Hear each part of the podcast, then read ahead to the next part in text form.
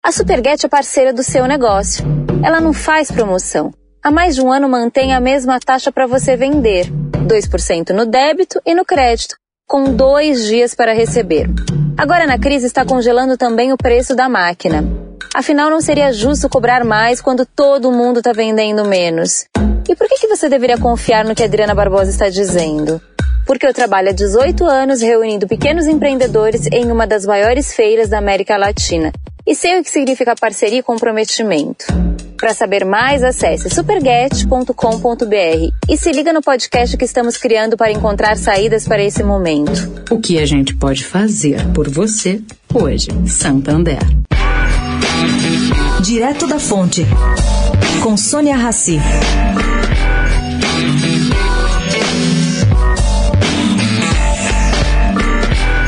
Desde sua demissão, dia 19, o ex-ministro da Educação, Abraham Weintraub, ganhou 50 mil seguidores no Twitter, Instagram e Facebook, tudo somado. Nesta última, aliás, no Facebook, ele só abriu essa conta em abril.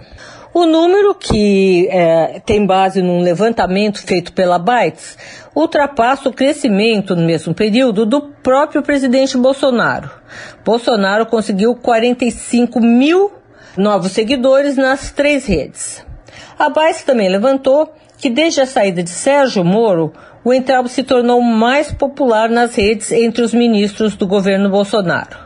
Damares Alves e o general Heleno se alternam na segunda posição.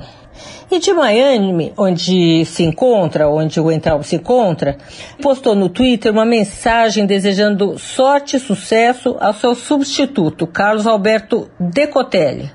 Ele alcançou mais de 70 mil curtidas. O presidente Bolsonaro, 60 mil curtidas. Sônia Raci, direto da fonte para a Rádio Eldorado.